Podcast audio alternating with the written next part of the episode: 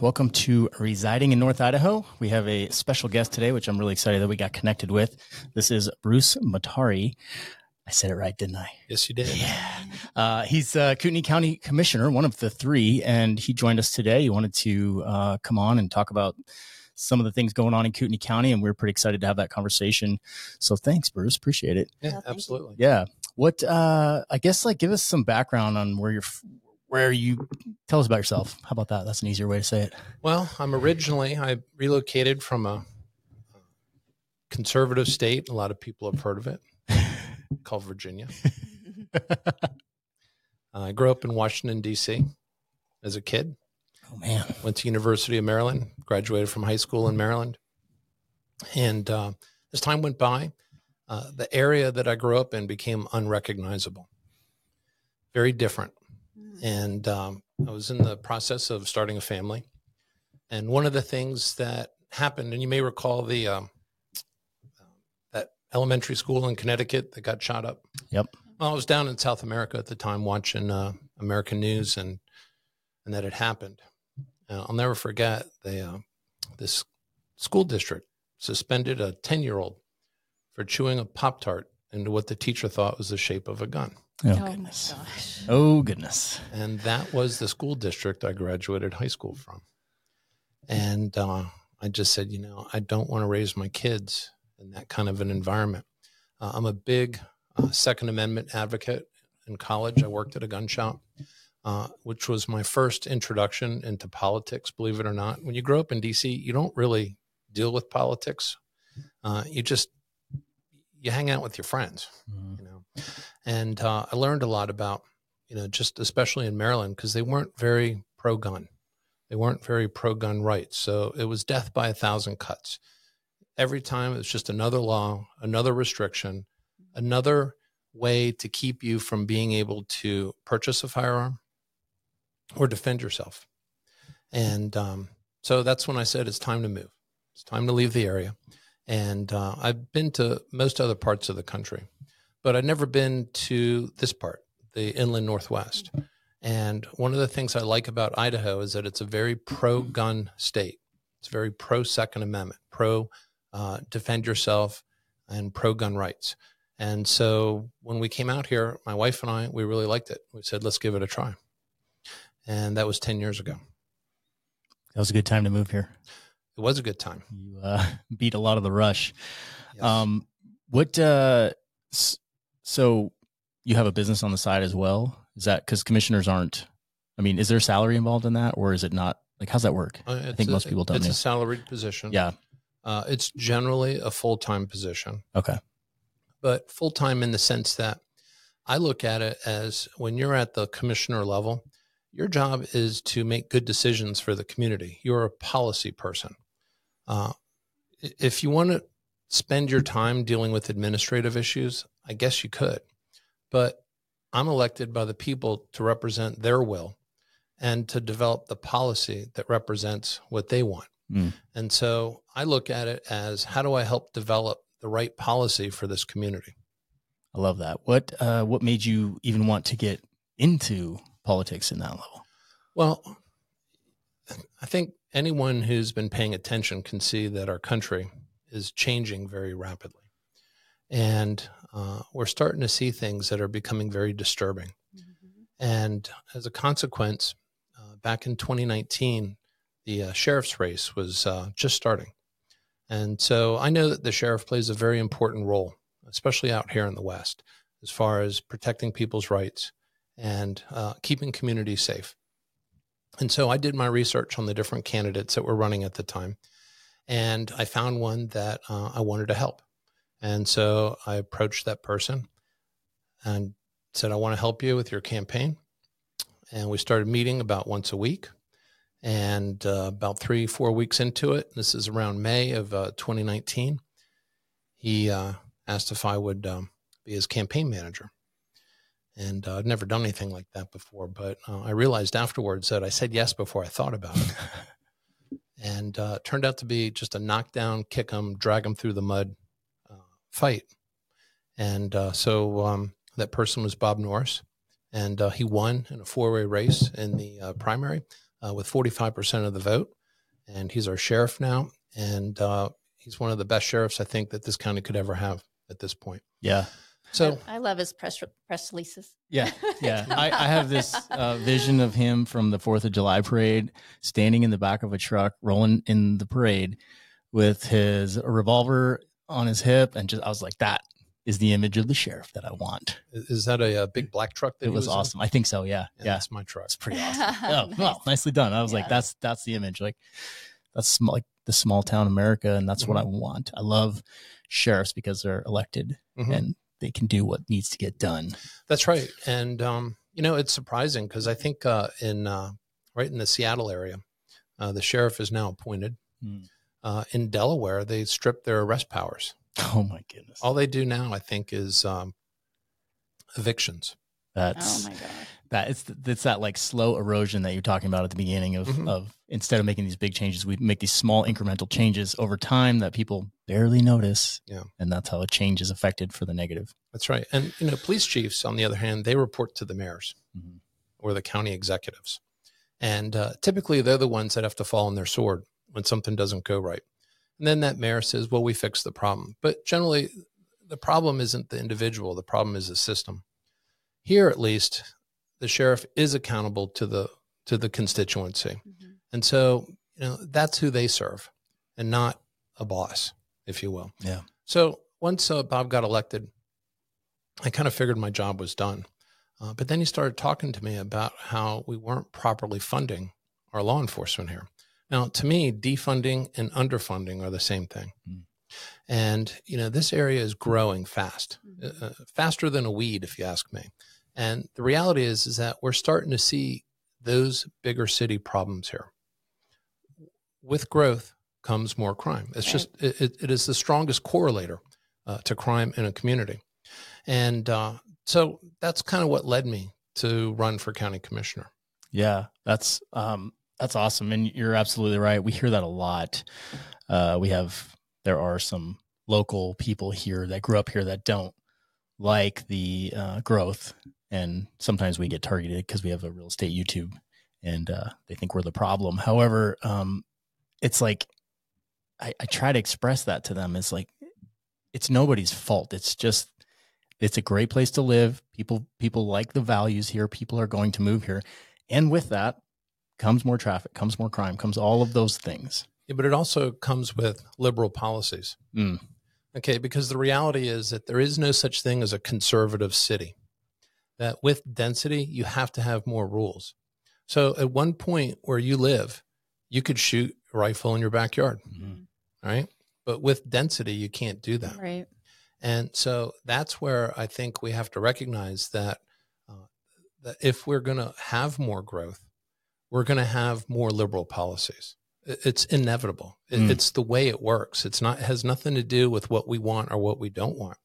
Eventually, there will be enough people compacted into a particular geography that someone will run for office and say, "I will fix this for you," because there's always that two or three percent that are kind of nuisances, if you will that don't really respect the um, the uh, mores of a community, the um, you know the uh, unspoken rules, if you will, of uh, decency and being considerate towards others. And so that's where the law comes in, and that's where politicians come in to pass these kinds of laws. Yeah. I never thought of it like that. That's a good way to put it. Yeah. That's good. Yeah, I mean, uh, you can travel anywhere in the country. The more dense it is, the more liberal the laws. Yeah. Uh, yeah. I literally never thought of that. Is that, I mean, is that what leads to these bigger cities then becoming totally blue?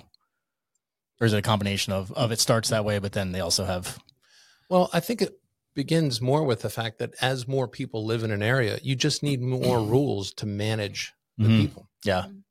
You know, it just comes down to that because if you're living in the middle of nowhere, it doesn't matter if you're shooting off fireworks at three in the morning or shooting your gun, uh, night shooting or something like that. You're Yeah. not bothering anybody. right. But eventually, as more people move in, uh, those types of activities cannot continue. Yeah. And some people are going to continue them because there's no law preventing them from doing it. And so that's what leads to the laws. Yeah. Yeah. Good call. Um, can we circle back to uh, the you had mentioned law enforcement and the pay? because that's a big issue we see. I've got a lot of ties in the law enforcement community, and I know a lot of guys that end up going in over the border into Washington and working because the pay is better over there.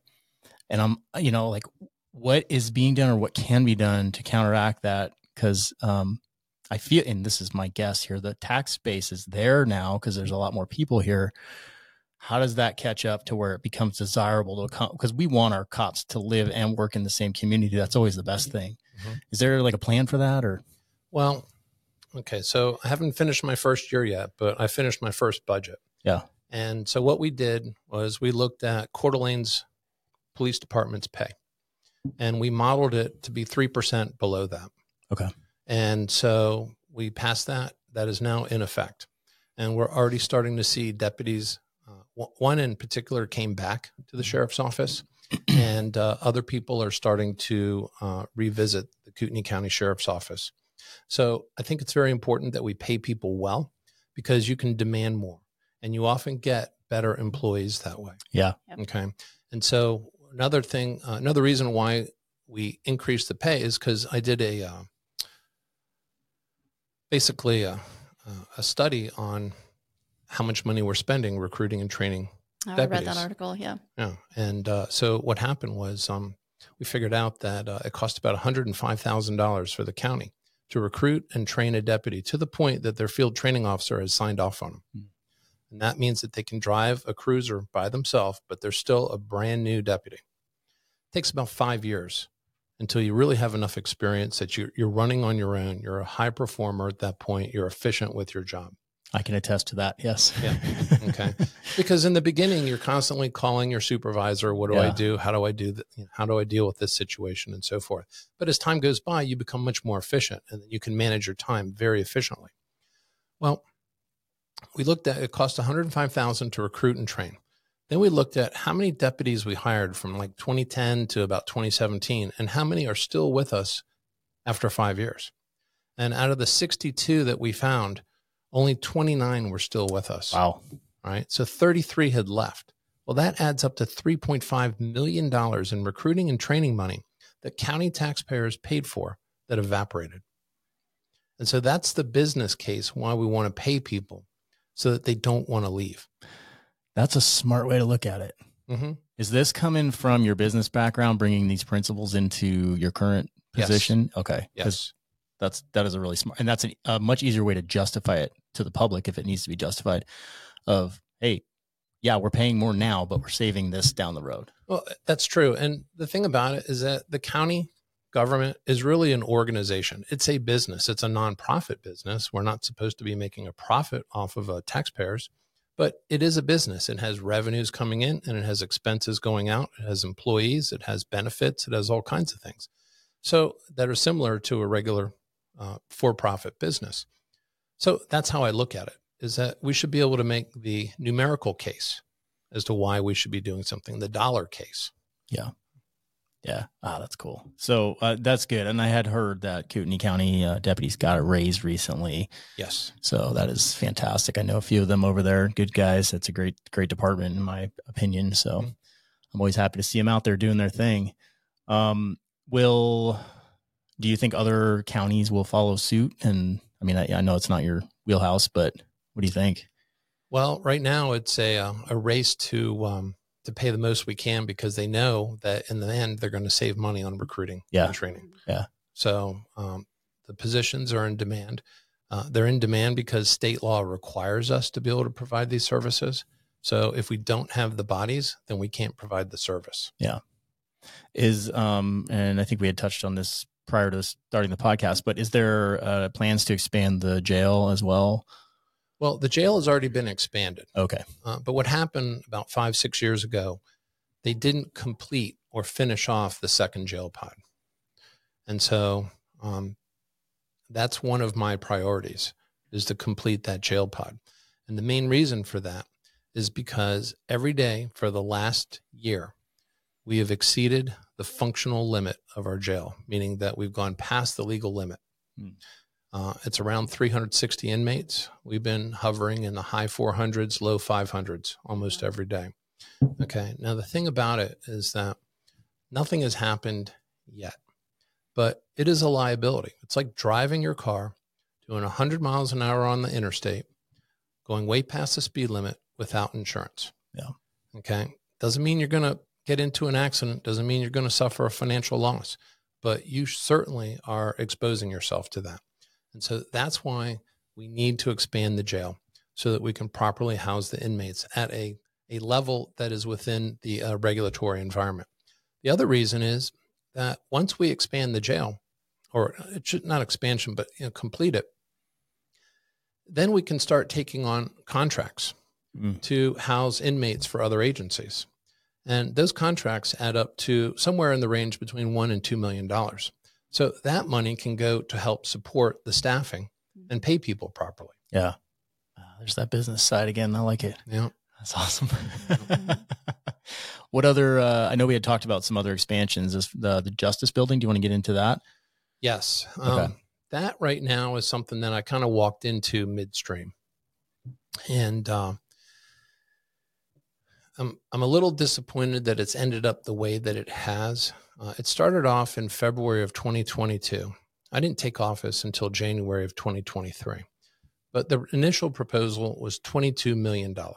Can I um, backtrack and explain what it is? Because some people probably don't even know yeah. what we're talking yeah. about. Yeah, uh, I should have you explain it. Because sure, um, it, it's like it's the expansion of the Justice Center. It's adding three courtrooms, and additional office space for the Criminal Justice Department, which includes prosecutors, adult misdemeanor probation, courts, judges, clerks, things like that. And this is in downtown Coeur d'Alene. Yes, right? it is. Yeah. Okay. So, it but it's a county building. Yes. Okay. Gotcha. Yeah. And sadly, and uh, there's no question about it. This is long overdue. I mean, we have people basically sitting on top of each other. Mm-hmm. Kind of like if you go to New York City, how they park the cars on top of each other. Yeah. You know, that, that's pretty much what this is like. Yeah. And it's terrible. It's not good working conditions. And so it definitely needs to be done. But this is a project that was initially proposed at $22 million mm-hmm. that would be fully paid for by ARPA funds, which is money uh, um, that came in from the federal government that went to all the cities, counties, and so forth, where they could use that for our various projects. And excuse me. And so um, it shouldn't have been a problem, right? That's in February. Well, fast forward just six months, and the construction companies were doing their proposals to the county, and they're like, "Oh no, that's not going to be 22 million. This thing's going to be north of 30 million." Ooh. Oh man! So anyone who thinks you can build a commercial structure for 300 bucks a square foot um, is kidding themselves because you can't build a home in Kootenai right. County for $300 a right. square foot, right? Yeah. Okay. So the initial proposal to me is very suspect because it came from people who are in the industry and they gave a number that doesn't even fit a per square foot value. Right. For construction oh, gosh. that you can get anyplace else. So my first uh, reaction was, how come these people weren't hauled before the board? And kind of inquisitioned as to what are you doing here? You told us this, and this construction company is saying it's going to be at least $8 million more. That's a big mark to be off of. Yeah. Right. If that's your business. So fast forward again from August of 2022 to December, again before I took office, and uh, the previous board increased the allocation from 22 to over 26 million of ARPA funds for this project, but they knew that that wasn't going to be enough. Mm-hmm. And so I take office. My first meeting on this uh, Justice Center, the meeting is titled Project Cost. Project Cost. And so the presentation we got was $35 million. This is how much you can expect to spend on this building. Now, the way it was positioned to me by a contemporary of mine was that we have $15 million in reserves. $6 million will go to the building and $6 million will go to the expand or the completion of the jail pods. Well, turns out that the building wasn't 35 million. Uh, and I couldn't seem to get a good answer on how much this building is really going to cost because the numbers, as what was uh, proposed to me, would be finalized in August of this year. Well, August came and went and they started digging. They started construction. Still didn't know what the total cost was. Oh boy. So go to September 21. I ask a department head, can you tell me how much this building is going to cost total? And I got two different answers 38 million and 34.7 or 34.8 million. And um, the very next day, I saw an email that was not sent to any of the commissioners that said that the uh, cost of the building was 38.2 million. And that was on September 22nd. Well, by October 2nd, 10 days later, it had gone up to 38.5 million. Oh, no. Wow. Four days after that, another 100,000. Now we're just under 38.8 million. So this is kind of that that situation where to me, I don't understand how we can already be in construction and right. not right. have a handle on the total cost. Yeah. That seems irresponsible for sure. Yes. Mm-hmm. And um, I think it could have been managed significantly better. I've never built a building. First thing I would have done is hire someone who's built buildings mm-hmm. and pay them to look out for me. Right. That money will be worth it in the end. Exactly. Yeah. It, it would, you know, the couple of nickels that you spend for that person will save you gobs of dollars. Mm-hmm. Right. So that's what I would have done. It's water under the bridge at this point. But what I've said is that um, we're not going to continue this building unless our budget director is involved every step along the way. Okay. Our budget director was not included in any of the meetings. That seems odd because it's such a big deal. Why? It's only 38 million. Yeah. Mm-hmm. Right? and where is this extra money coming from? Where are they proposing this is coming from? That's a good question. You know, we're going to find magically out. Have... We're, we're going to find out. Okay. Um, I don't think you guys can print money like the federal government, right? No, no. darn it. They've been working on that, but no. no. So, so basically, uh, we've got the budget director who's now going to be involved with the meetings. We're going to have the quarterly reports for the ARPA spending because the federal government wants to see how we're spending the money. Mm-hmm. That's going to be audited as well as provided to the board for our review and approval before the reports are submitted. And then we're going to have a public hearing, which is this coming Monday. And uh, that's where we're going to see where the money comes from to pay for this building. Yesterday, we already allocated $9 million towards the completion of the jail pods and another $950,000 towards uh, the Kootenai County North campus, which is an expansion uh, building for the sheriff's office.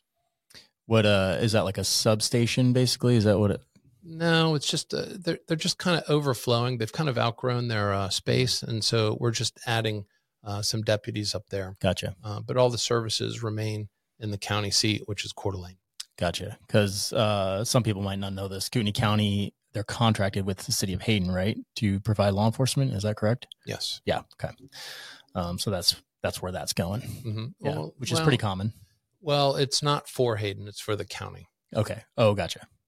Okay. So it's a pretty large facility. So a lot of the patrol is going to end up there. Nice. Yeah. Okay. Yep.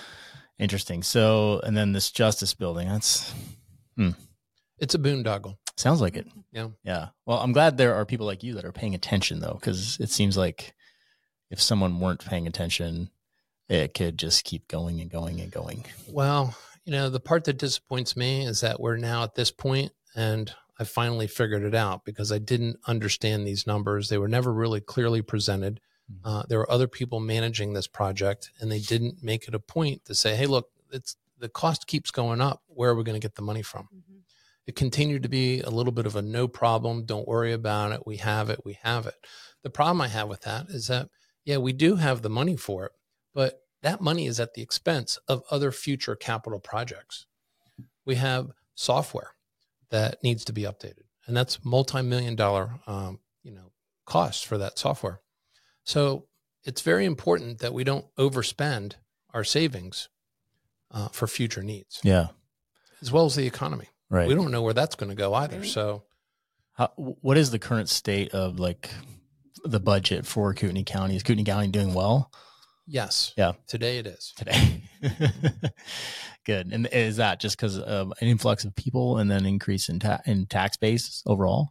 Uh, we have a good, uh, we had a couple different things happen. Uh, we had some URDs, uh, urban renewal districts that expired. And so that means more money that comes in. Mm. we've had a little extra money coming in from the state. And, um, and then some of the tax rolls just came in a little better. Yeah. We also updated our uh, fee structure. Uh, a lot of people don't realize that um, most of the money for the county comes from property taxes and fees. Mhm. And then you've got grants and some money from the state.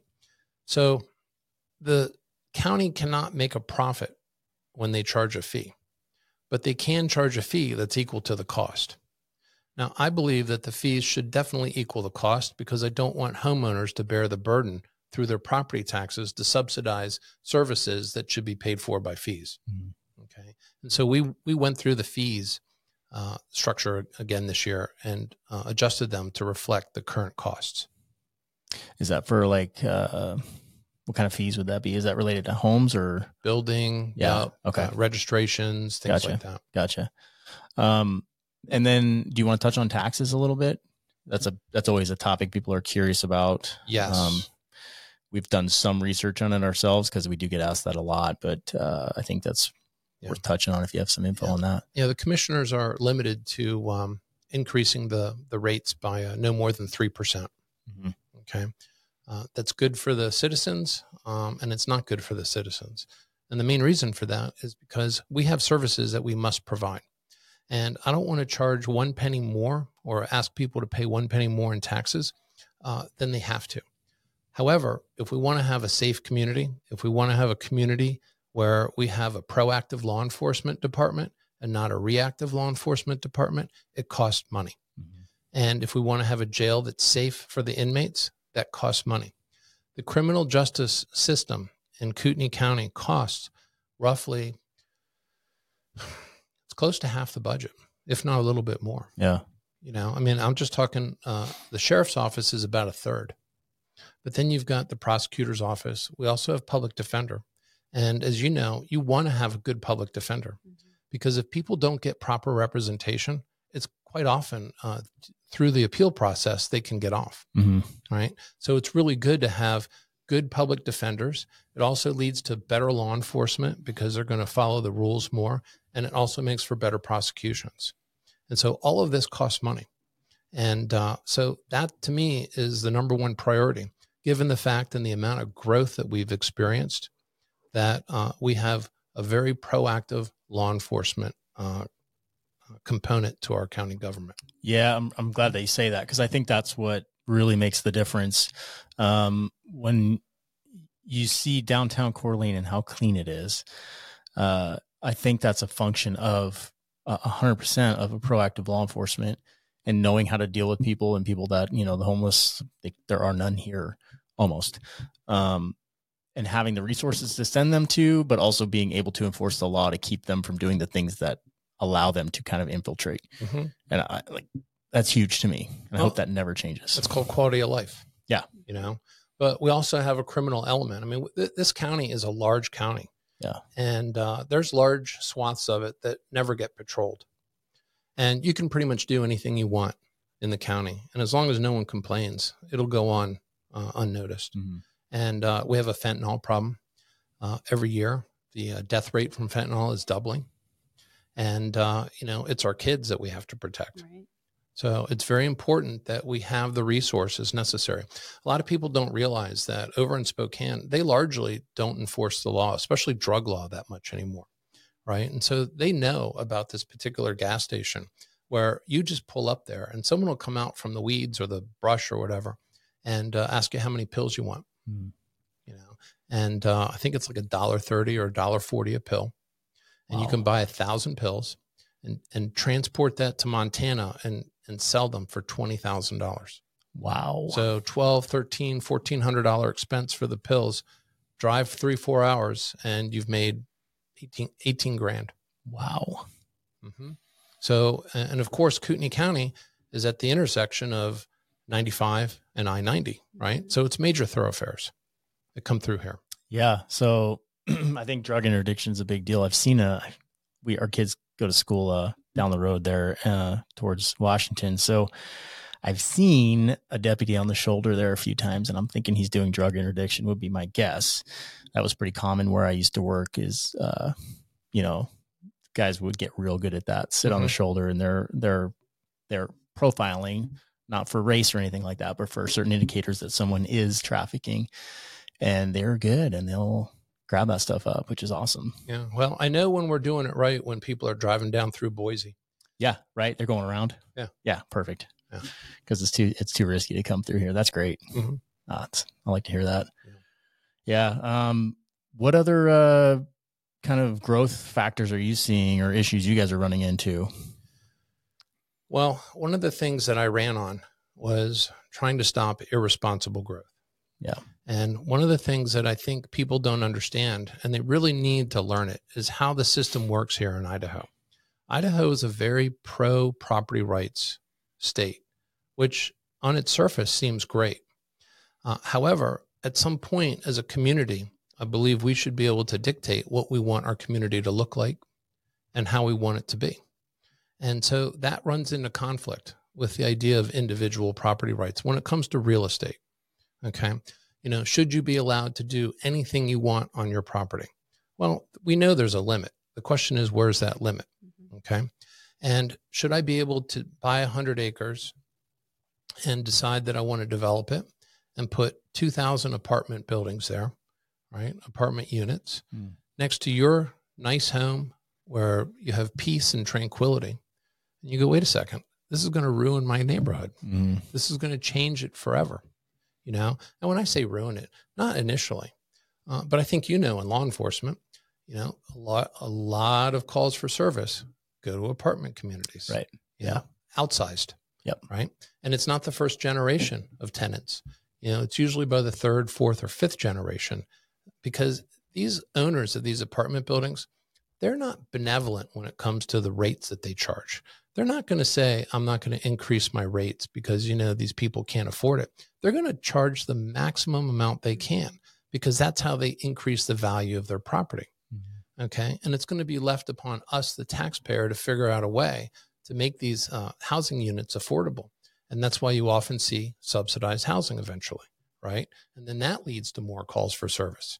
Right. 100%. That's right. And then, of course, your health care gets delivered or dispensed from the ambulance and the emergency room, right? And so we have to pay for that because hospitals are not allowed to turn people away if they don't have health insurance, Yeah. right?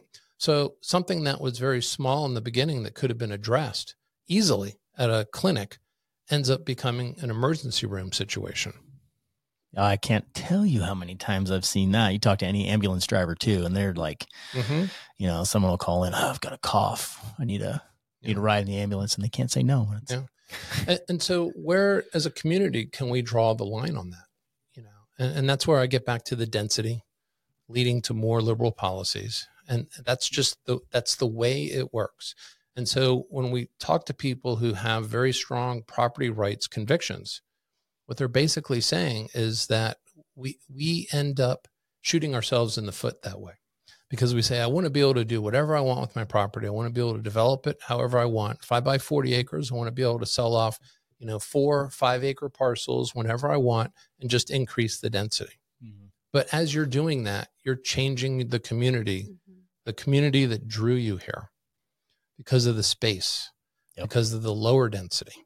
And so that's where, as a community, you know, I do believe we should be able to say what we want and what we don't want. there's I guess there's a delicate balance there too with um, affordable housing for people and that like you just talked about. Well, you tell me what affordable housing is, Wait, because here's the problem. And this is the way that I see it is we're witnessing millions of people coming over the border right now every year. Yeah. Okay. They're being right now bussed into communities all over the country. Okay.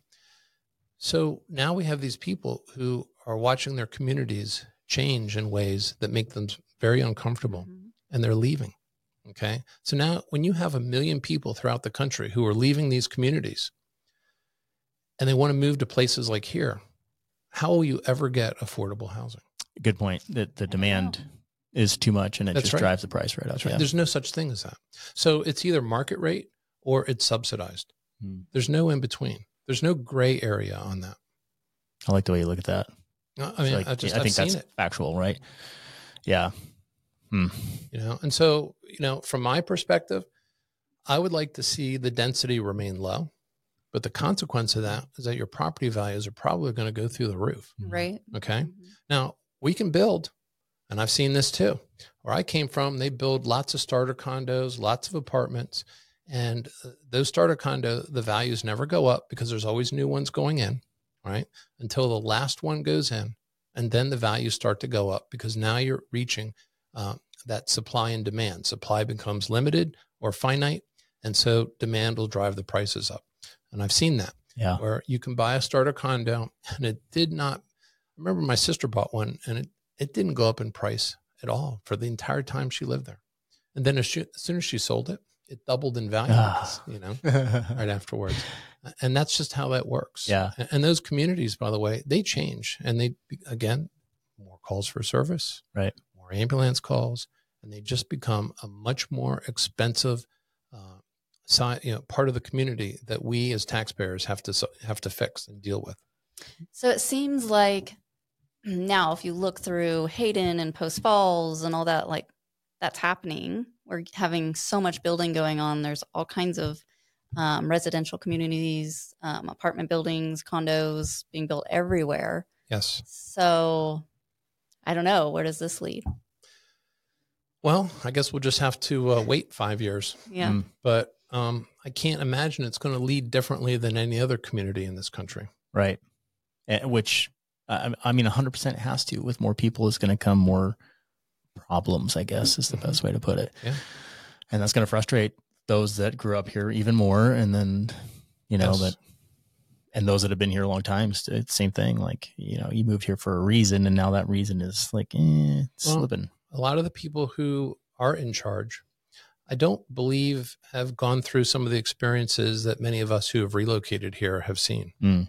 And so their decisions are made with good intentions, but I don't think they understand the consequences of those decisions because they seem so innocuous at first. They seem like they're really helping people and they're helping the community. Right. Because you're thinking, oh, we're putting more housing in. We're going to keep the housing prices down. Mhm. But I see your point on that. Yeah. Is that hard to um, combat that from where, where you're at? Are you? Is it hard to get that your point across to them, to other people? Well, I say to them exactly what I just said today. I mean, Yeah. There's no such thing as affordable housing when you have a million people who want to move here. Uh, when other parts of the country are changing so dramatically that they these people no longer want to live there. I mean, COVID was a great experiment for people to see just how tyrannical their local governments were. yeah. right? I mean, I call them micro tyrants. You know, Yeah. these people wanted to tell you everything that you could do. I mean, in some respects, it felt like being in boot camp again, you know, when they're telling you what you got to wear and what Right. time you got to be there and, you know, what you're going to do and all those kinds of things, which is to me not who we are. Yeah. Certainly as conservatives. Mhm. You know, I believe that you should be given all the information, good information, and let you make that decision. Yeah. But I, my job is to make sure that you get good information. Yeah. That's the way it should be. Mm-hmm. Uh, yeah. I mean, we've encountered, and we were part of that, of people literally who felt like they were running for their lives. Mm-hmm. Uh, and, and, you know, like they will do anything to get here or places like this. Like, Yes. you know what I mean? They'll sacrifice whatever they have to because they literally feel like their family's lives depend upon it. Mhm.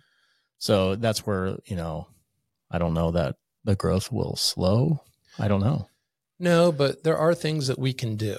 Um, and I'm focused on that right now with our comp plan, which is our long term plan. State law requires every jurisdiction to have a long term plan. And so uh, we're in the process now, uh, the very beginning processes of setting up so we can get feedback from the community. Because right now, I don't believe more people want, uh, people in this community want more, more growth. In fact, when I was running for office, no one came up to me and said, Bruce, you know, Kootenai County's not growing fast enough. What can you do? No, no one said that. Yeah. Okay. And so I want to uh, get feedback from the community, and that will be the driver for our comp plan. And that comp plan will, will basically set where the guardrails are, like on a, on a road of, of what's acceptable uh, for growth projects and what's not. And anything that falls outside of those guardrails uh, has to come before the board. And that's where I want us to build. I refer to it as like a dashboard, similar to the dashboard on your car. So you have a speedometer. It tells you if you're going too fast or too slow. a tachometer. It's got a little uh, yellow check engine light that says, you know, something's not going right, but it's not imminent that you need to pull over. So I'd like to do the same thing, for example, with our sheriff's office. You know, how many inmates do we have on a daily basis, like a 50 day or 100 day moving average, uh, compared to what is our legal limit? Uh, what is our uh, capacity to, to handle more solid waste, for example? Mm. And at what point are we going to start running out of space given the trajectory of, of uh, the amount of uh, refuse that we're dealing with. Yeah. Right. And so you'll be able to look at these little indicators of how efficient our county services are to the population that we have. And that hopefully will be um, used for decision making on growth projects. Because if we can't support it, why are we saying yes to it? Right. You know, I mean, if a million people, all the people who own land decided they wanted to develop at the same time, could we reasonably say yes and support that?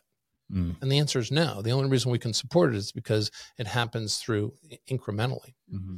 But we're not paying attention to our ability to provide county services for people. And I think that is very important when we make our decisions, especially if you look at like the number of uh, deputies per uh, thousand uh, residents. They do the same thing in Coeur d'Alene. I think they're about 1.74 um, police officers per thousand residents. Yeah. So where do we want to be, and where are we right now? Yeah. Are you like do you feel like you're a lone voice out there or is there are there other managers that are like understanding that mentality? The people I talk to, they seem to be very receptive to it. Um, but it's not like they're cause celeb or anything like that. And the way I look at this project is that it's very long term. We've hit a very recent growth spurt here, mm-hmm. and it's probably going to slow down uh, thanks to um, Powell at the uh, Federal Reserve uh, mm-hmm. increasing the uh, interest rates. Right. Right. Yeah, it's definitely slowed things down. Yeah, and uh, consequently, we're we're not we're going to kind of get to a more normal rate of uh, uh, growth stability, and the growth will probably be very minimal, like it was between 2013 and 2019, 2020. But with that said, I want us to be ready for when that next uh, round of growth comes, so that the community doesn't change so quickly.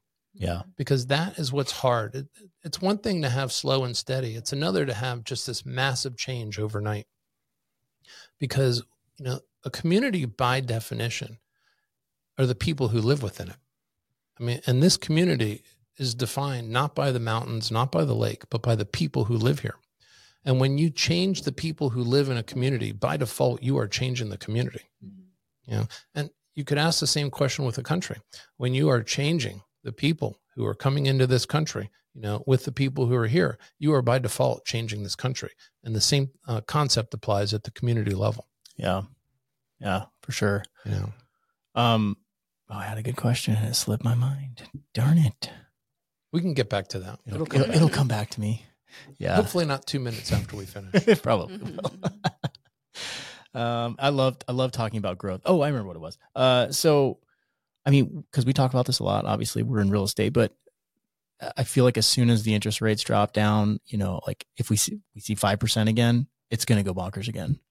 That's that's what it feels like I to mean, us. Even so, in early spring, when interest rates just dipped down a little bit, we saw floodgate open a little bit again, and then as soon as they went back up a little bit, kind of slammed it shut a little. Yeah. Um. So yeah, I think as soon as we see interest rates, it's kind of scary. Yeah, you know, we're starting scary. to kind of lay the, lay foundations in our business just so we can be ready for that when it does happen, which I think it will. Mm-hmm.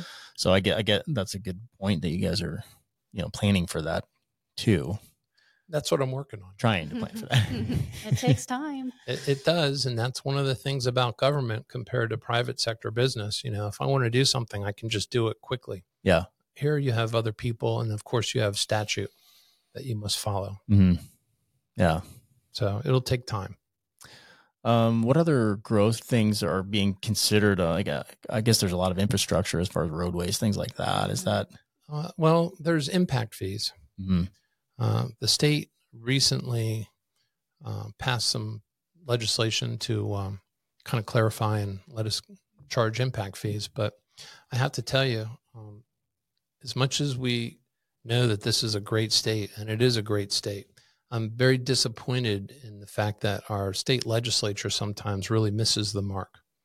And the impact fee uh, statutes really did. Yeah. And the main reason for that is because when you look at it on its surface, it, it looks great. You know, we get to charge fees so that growth pays for growth. But as you dig a little bit more into the statute, what you realize is that it's window dressing. And it's window dressing that looks wonderful, probably crafted by the building association. Because the way it works is the impact fees that we collect can only be used on long term assets like buildings. Hmm. If we don't spend the money we collect within eight years, we have to give it back to the developer. Oh wow. Now, the life cycle of buildings goes far beyond an eight year Yes. cycle, Right. right? We can't use it for uh, patrol cars. We can't use it for firearms. We can't use it for uniforms. Oh, we can't use it for anything like that, Yeah. right? So what happens is is that the only way we can effectively use it is if we incur debt. Because we can use it to service debt, but you can't take on debt in this state unless you get two thirds majority vote. So Well, as you can see, it, it's functionally dysfunctional. Yeah. Yeah, there's no way that we're really ever going to be able to collect fees Mhm. that are going to be used in a way so that growth legitimately can pay for growth. Wow. hmm That's got to be really hard to kind of navigate all of this dealing with restrictions like that. Well, there's not much to really navigate knowing that it's just not going to be effective. Yeah. You know, I mean, you can try to, you know, we're in the process of trying to get these things implemented, and something is better than nothing. Uh, but is it really going to make a difference? No. And so what's happened is, is that the citizens here are now burdened with the cost of paying for the growth, ultimately in the long run. I mean, the jail pods, uh, the completion of that, that's coming from taxpayer dollars. That's not coming from new growth. Right. You know, Yeah. and so that's the problem. And if you really get down to the heart of uh, the issue, it all comes down to two words cost shifting. How can I shift my cost onto you? Mhm. And that, in essence, is what this is. Because if you can shift the cost of growth onto the existing residents, then you can make more profit. Because you know, in the real estate business, there's always a ceiling of how much you can charge for real estate, right? And so the way you make your money is by cutting your costs, especially in development. But when you have large impact fees that go on top of your regular costs, well, that interferes with your profit margins. Mm. And so uh, effectively, they can shift the cost onto the citizens that already live here. Yeah. Where do you see what do you see this area like in 10 years? Uh, it probably will be very unrecognizable. You think so? Yeah. Just with like density or just Yes. everything. Yes. Yeah. Because uh, one of the largest drivers of density are the cities. hmm Uh, a lot of people don't realize that once land gets annexed into the cities, they're no longer uh, subject to the county. It's now the cities. Mm-hmm. And the cities generally promote more density. You see that in Post Falls. Yes. Yep. Yeah. You, know? uh, you see that even a little bit here in Coeur d'Alene. Um, and uh, Hayden, of course. Mhm. Yeah. Gosh. Hmm. What uh we always ask this question to people and um what's like your favorite part favorite thing about North Idaho? The people. Yeah. That's what defines this community. Yeah. There's a lot of really good, solid, uh, rational thinking people who recognize what's going on in this country.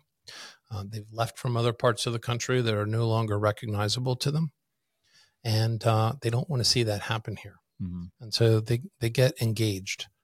Um, the only thing I can ask is that just try to learn how it works in Idaho. Yeah. You know, read the statutes, learn how things work in your own community because you can't really manifest change uh, just by saying, well, why don't you just do this or why don't you just do that? It doesn't work that way. Yeah. You know, if you want to do those things, you got to change the rules. And that usually requires going down to Boise. So if you can't change the rules in Boise, then figure out how to manage within the rules Mhm. at your local level. Yeah. So now, can those impact fees that you were talking about and how they're not really quite usable here, is that something that can be changed on the state level by going to Boise and like? Oh yeah, yeah. And in fact, I uh, I tell all of our local legislators uh, a one character amendment to that statute is all we need. Just add a one in front of the eight. Give Hmm. us 18 years to spend that money. Yeah. Mm. You know, that's all. If we can't spend it in 18 years on a building, you know, we'll give it back to the developer. Yeah. That's, But but eight years, that's not enough time. yeah. Do you think that was an oversight or do you think that they did that intentionally? Well, I mean, we're talking about pretty smart people. Yeah. We're talking about attorneys reviewing documents. Mhm. Mhm. Um, it's hard for me to think that it was they're just, just- an They're oversight. just trying Mhm. to look good. Yeah, a lot of this legislation, yeah, it, you have lobbyists. Mhm. I mean, we have uh, strong lobbyists down in Boise. And people sometimes don't realize that. It's every state capital has them. Yeah. Now, on our um, here in North Idaho, um, politically, like, and I don't know how much you see or are involved with the city as well, but um, are you seeing people who are running and people who are getting involved um, being more on the liberal side? Or are we staying pretty conservative? Well, it's a good question.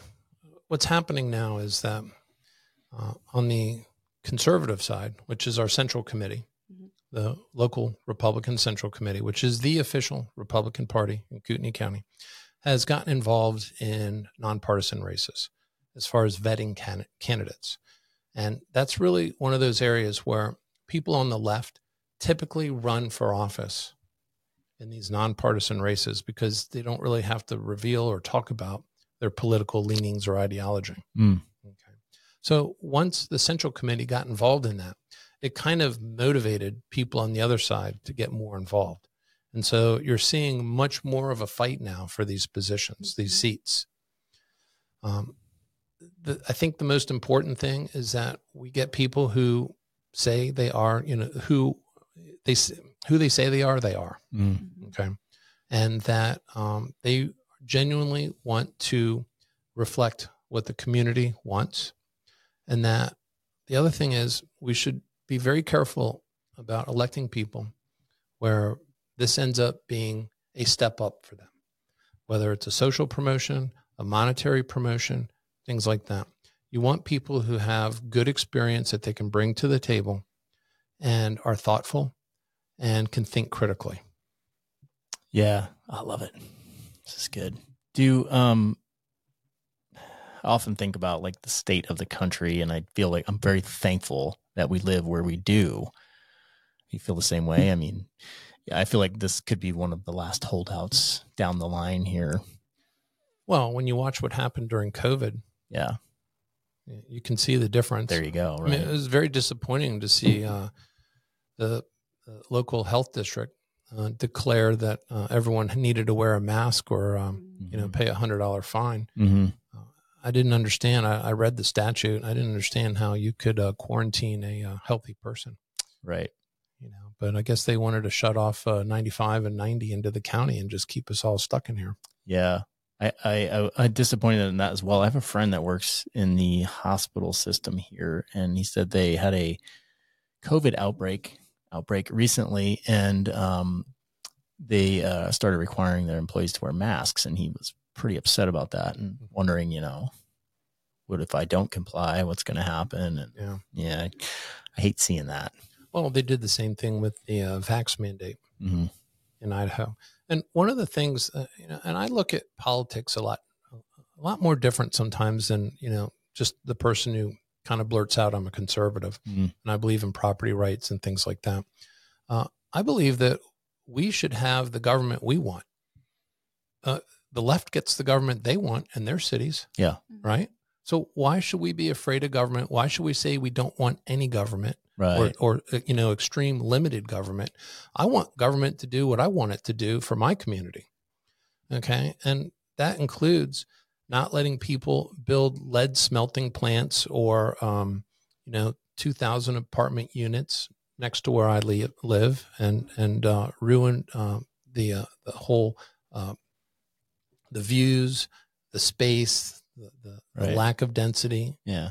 I want government to help me with that. And I also want government to keep businesses from uh, imposing draconian rules on employees that, that force them to have to face whether they want to engage in a company policy like taking a vaccine that has not been properly tested, Mm. right? It takes about 10 years, or lose your job and not be able to take care of your family. Right. I mean, uh, that, that to me is, you know, uh, an abomination in essence to allow corporations to do that to their own people. Yeah. I mean, because if I'm a government official and I want that to happen, well, what prevents me from going to a corporation to say, well, I'm not going to impose the law, right? I'm not going to block your freedom of speech. I'll just get YouTube to, shut you down, or I'll get, you know, Facebook to deplatform you. Yep. Right. So they don't need the laws at that point. And the government's job is to protect us from these kinds of infringements. Yeah. Okay. And um, so I think we should try to have the government that we want for our community and not be afraid of government, but we have to just figure out where that right amount is. Yeah. I love the way you think. Sure. I'm Yep. glad we had this conversation. Um, any other points that you wanted to touch on? Boy, there's, we could be here for a long time. Got some good ones? we could be Uh, here for a long time. You know, right now we do have um, we have a ballot um, initiative uh, for an open space bond. It's coming up here in uh, this November election, Okay. And um, you know, I really like it in the sense that, and I'm torn about this. I really like it because if we get the two thirds votes, the citizens basically will give the county the authorization to borrow up to fifty million dollars to buy up land on the prairie Mhm. Oh. and turn it into parkland so it'll never be developed. Oh yeah. Oh, Okay. And I think that this is a wonderful program. The part that tears me a little bit is that we have a Justice Center expansion that start, started off at $22 million and now is at 38.8 million. And it bothers me because we should be better than that. And I want the citizens to be confident that if they're going to allow us to borrow money, to buy up land, that we're going to do it the right way and that they're going to be extremely happy with the results of that. And so that's where I'm torn about this. Um, but this is an opportunity for the citizens to have a direct say over the trajectory of growth. Will this stop growth? No. Will this slow it down some? Probably, especially if there's less density on the prairie. Mhm. Um, and it opens up uh, more space for people to be able to use in perpetuity. This land can never be sold for a profit. It can't be developed. It can't be turned into fairgrounds or anything like that. It is open space, open parkland space. I love it. Are Yeah, you- I do too. I think it's much needed. oh yeah. Are you getting pushback on that? Is it is it is it the old argument of like I just don't want to pay more taxes or anything like that? Uh, a little bit. Yeah. But you see, here's the thing. Okay. And people have to understand this. You know, everything is framed right now in a very binary choice between uh, paying more taxes or paying less taxes, right? Right. Remember that sticker that would- you'd see on the cars back in the 70s? It was uh, gas, grass, or butt. No one rides Uh-huh. for free. Uh-huh. Yeah. Right? Yeah. Okay. Well, no one rides for free with growth. Okay. You're either going to be spending your time sitting in your car seat, wasting your gas, going through, you know, multiple light cycles to get through an intersection. Yeah.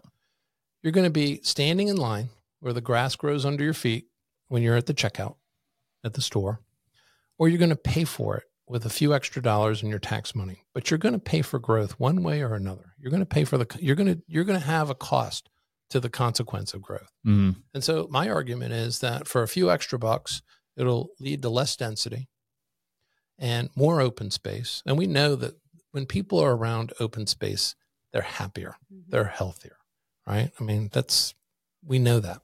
Yeah. So for a few extra bucks and with that less density, it'll probably help your property values.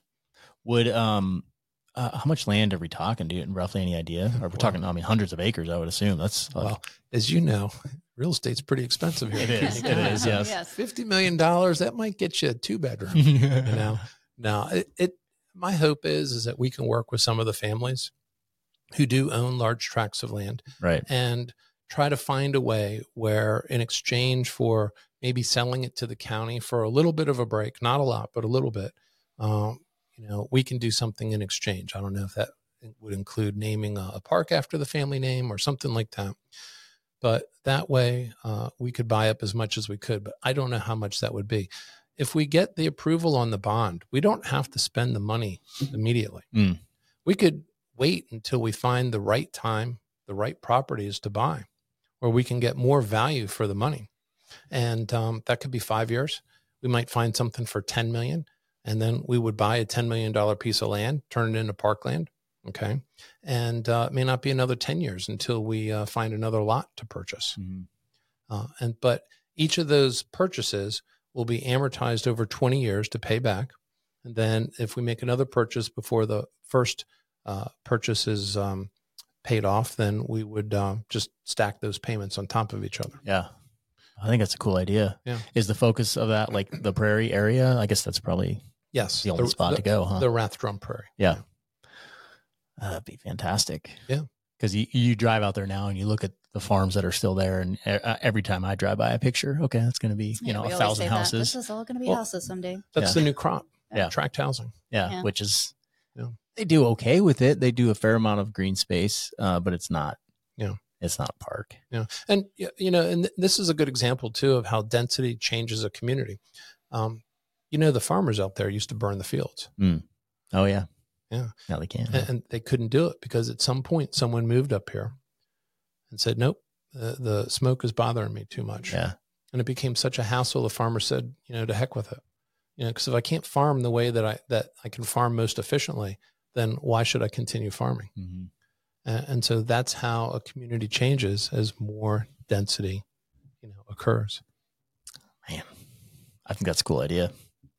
Yeah. I didn't even know about that. So that'll yeah. be on the election in November. It'll be on the ballot. The ballot. Yeah. You know, and uh, we'll start ramping up, uh, getting more communication out there. But like I said, it's very difficult because we've got this uh, justice center that you know is becoming a boondoggle, and I don't want people to lose confidence in our ability to do what's right for them. Yeah. Any other hot topics? Not right now. Okay. Not right now. This is uh this has been a really good conversation. I'm super happy to have that. I can't wait to share this because I I learned a ton today. Um I'm really happy that to know that you're out there in government. I have never met you before and this has been good. I like the way you think. I think a lot of people will if they don't know you. Um and we will have to have you back on again periodically just sure. to get updates because this is a great way to get information out. Yeah, anytime, anytime. And, you know, again, I really emphasize that the community, the people who care about this community, get to know your elected officials. Yeah. You know, get to understand how the system works, you know, and if you really want, and you have the time, get involved, you know. Um, I, when I signed up for the reserves when I was younger, you know, that was uh, what I thought would be my term you know, to serve the country. Yeah.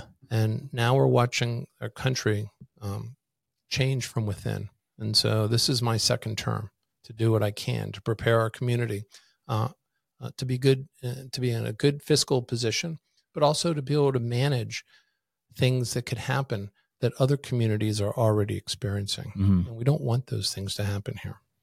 Love it. Great information. Yeah, we appreciate you. Yeah. Yeah. Thank, Thank you, Bruce. You. All right. Thank you. Thanks, guys. Talk to you later.